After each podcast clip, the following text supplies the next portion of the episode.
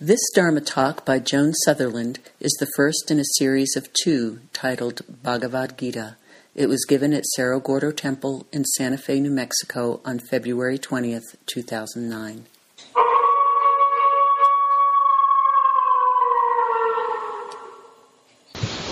Good evening, Bodhisattvas. Last week I was uh, talking about the Mahabharata, the great, sprawling, ancient Indian epic of um, poetry and philosophy that uh, has conflict and love and betrayal and redemption and everything else in it. And um, if the Mahabharata is sort of the autobiography of the human race, in the midst of that autobiography is one section called the Bhagavad Gita, which is a kind of um, psalm to God or praise song to the vastness that rises right out of that story of human life. From the koan perspective, we might say that it's the trap door under any moment in the Mahabharata through which we might fall or they might have fallen into the vastness.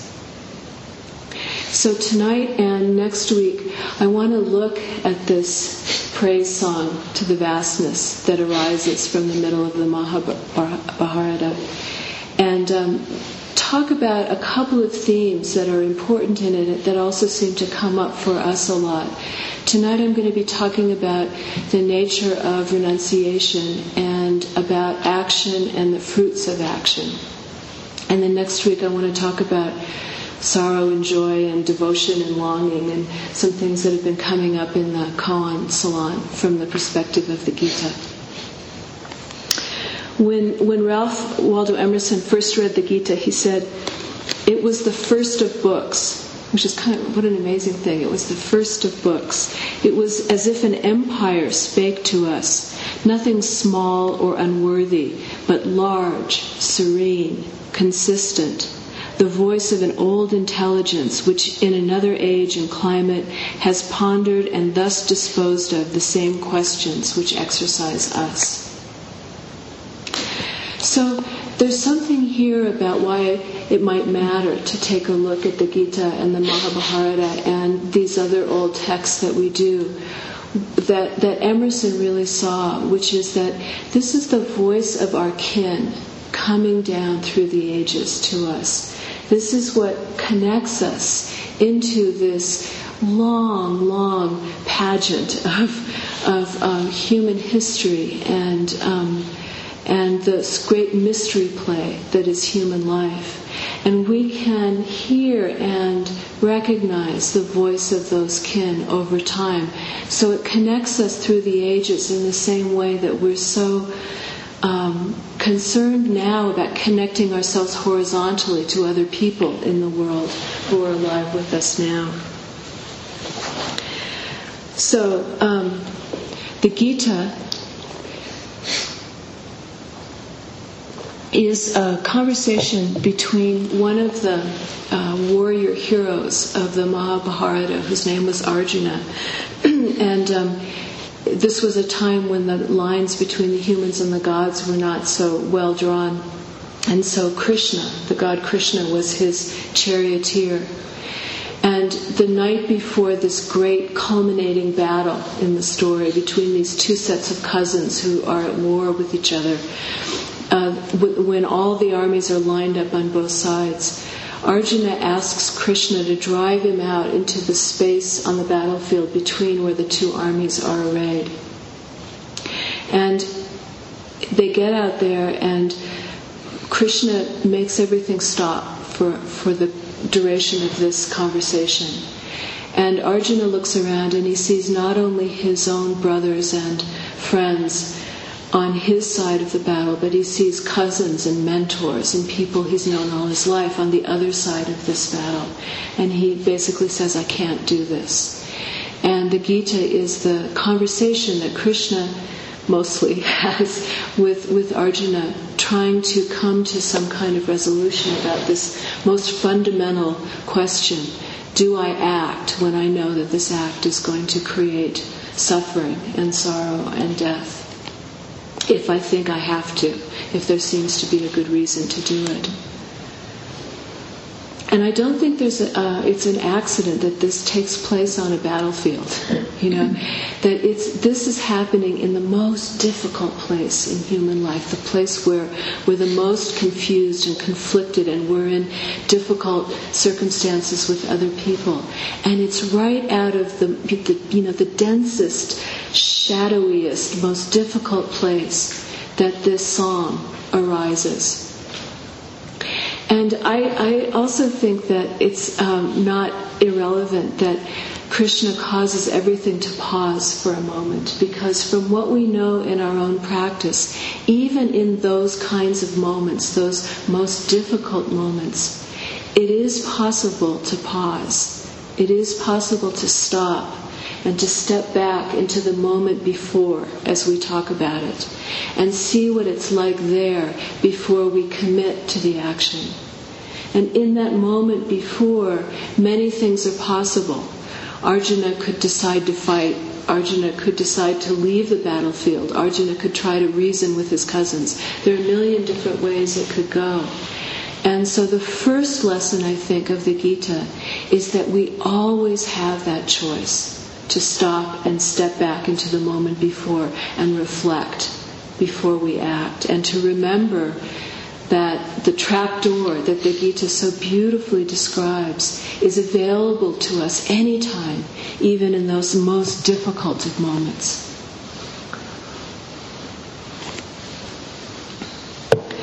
Um, so before I dive in, I want to um, heartily acknowledge that this is Joan's tour of the Gita, and like most great works of philosophy and art, it can be interpreted in a lot of different ways, and you could go through it and pick out a whole bunch of other quotes that said, you know, what seemed like contradictory things. So that's for real. And it's also one of the things I love about the um, Mahabharata as a whole, that it isn't afraid of throwing in all of these different viewpoints and emphases and ways of thinking about things and just putting them next to each other and allowing that creative tension to exist and allowing us, each of us, to find our own way through. So, this is my way through. Um, so, the first thing I want to talk about is renunciation, action, and the fruits of action, what we would probably call outcomes today. Gandhi wrote a lovely little essay called The Message of the Gita, where he talked about what it had meant to him. And he said that his practice was the practice of the Gita, and that's what had, um, you know, that's what he was always trying to aspire to, and what had helped him thread his way through so many difficult circumstances. And Gandhi, ultimately being um, a, a tremendously practical man, as well as everything else, has a, a, different view of the Gita than I just laid out about this sort of praise song or psalm. For him, um, he said that it was it was it revealed the most excellent way to attain self-realization.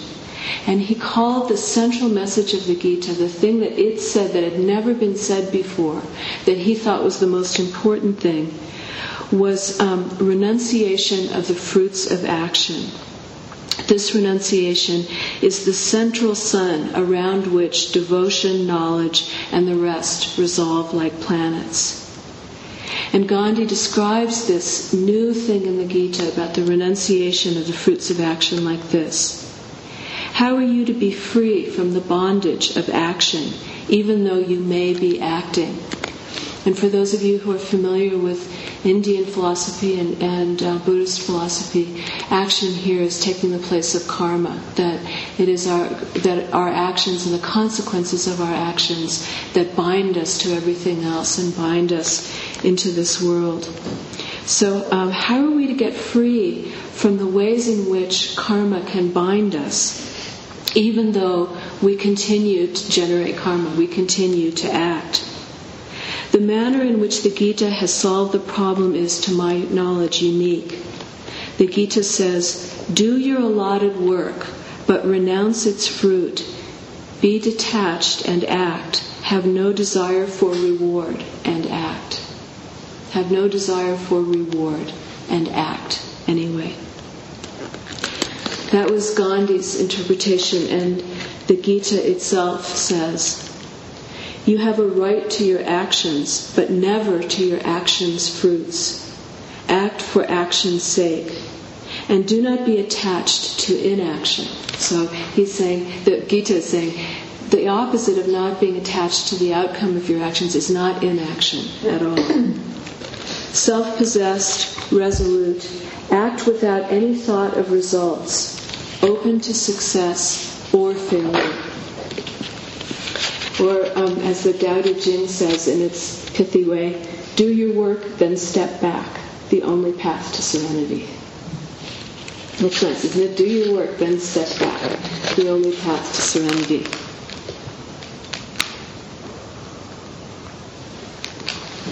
Um, in another place, the Gita talks about the kind of equanimity that it's describing.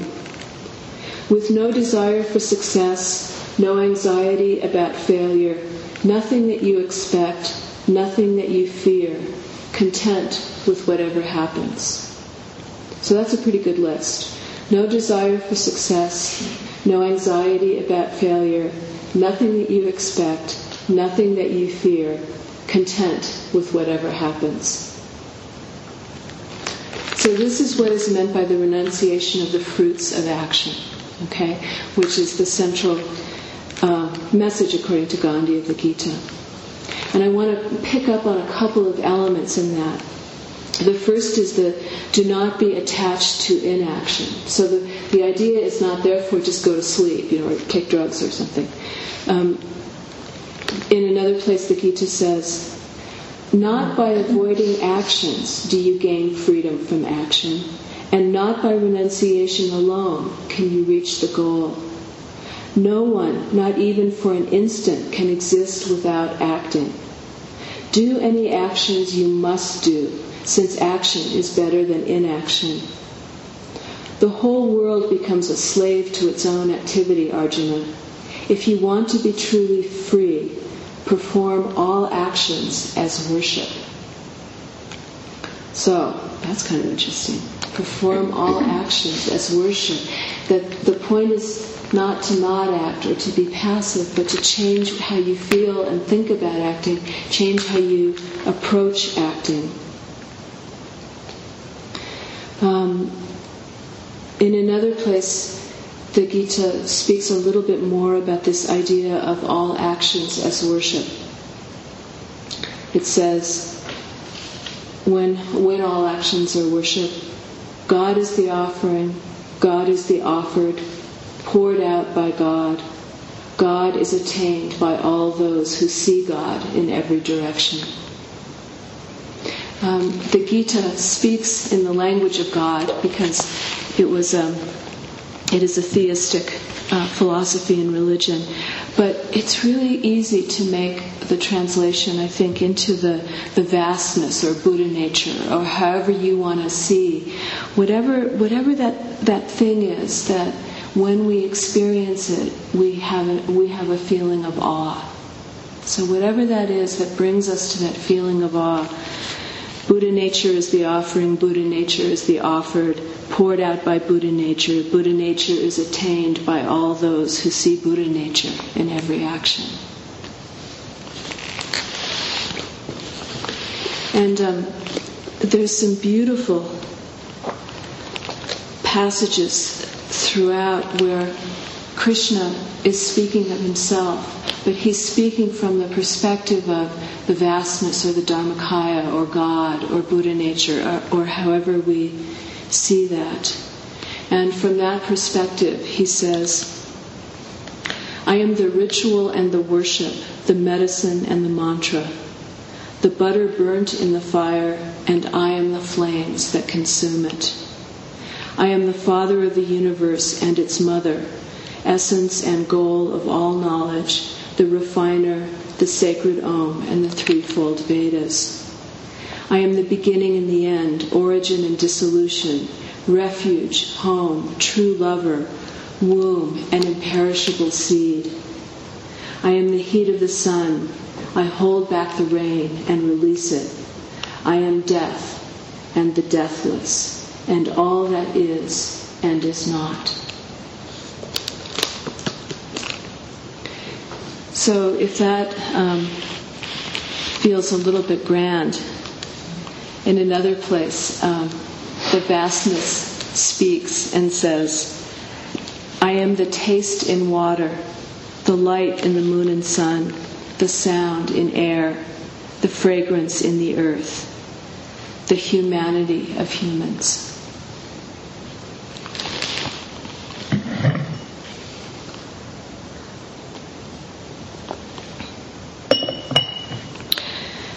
So to perform all acts, actions as worship is to remember that this is the context in which you do them. You do them in the context in which you know that everything you see and experience is that, however you see that. Um, to perform all ac- actions as worship is to know that that's the context. Um, it, it's to know that that thing, that vastness, that Buddha nature, is everything that you pick up and put down. It's everything that you plant and prune, um, create and preserve and destroy. It's what you're talking to or about, it's what you're seething about or yelling at, what you feel tender towards. All of that so that's how every action can be worship.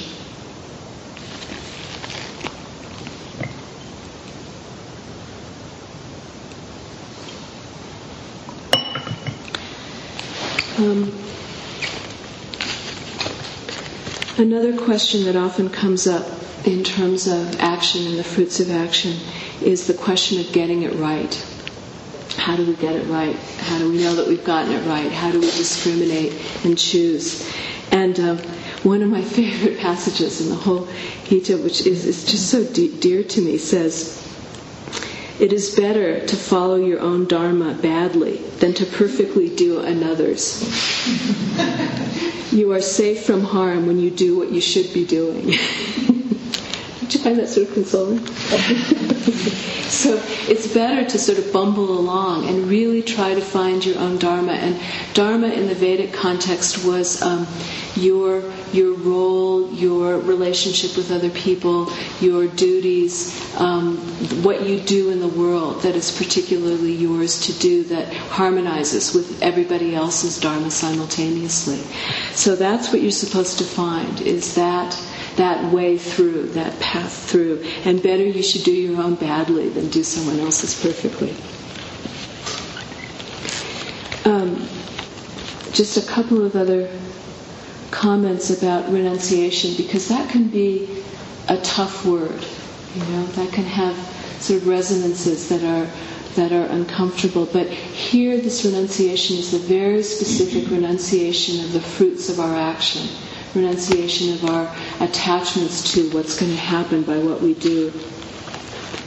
And Gandhi says um, really clearly that renunciation is not indifference. To renounce the fruits of your action is not at all to be indifferent about what happens. It's a very different thing. So he says, one who gives up action falls. So if you think that the answer is just to be passive and not do anything, you collapse, you fall, there's nothing happening. One who gives up only the reward rises. So if you give up the attachment to the fruits, you're elevated, you rise. But renunciation of fruit in no way means indifference to the result. I regard, I, hmm? uh, I have a funny thing I did when I transcribed this. Um, uh, in regard to every action, one must know the result that is expected to follow, the means thereto, and the capacity for it. So you have to have an idea of what you expect is going to happen as a result of what you're doing, how it is you plan to do it, and um, whether there's the capacity in the situation for this result to actually occur. One who, being thus equipped, is without desire for the result and is yet wholly engrossed in the due fulfillment of the task is said to have renounced the fruits of your action. Wholly engrossed in the due fulfillment of the task.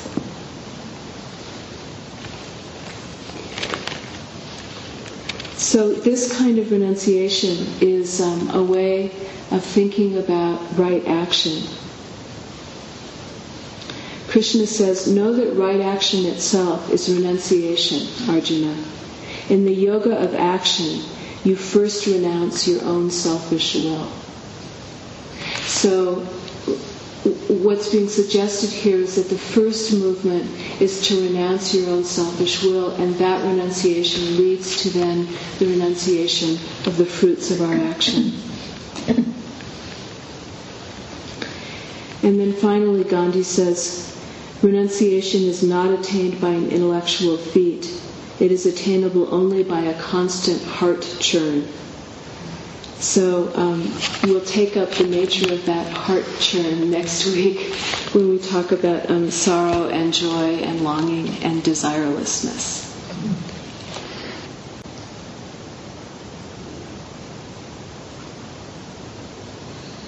Thank you. This talk is offered as a benefit for members of Awakened Life. If you would like to become a member or give dana to Joan Sutherland, please visit awakenedlife.org.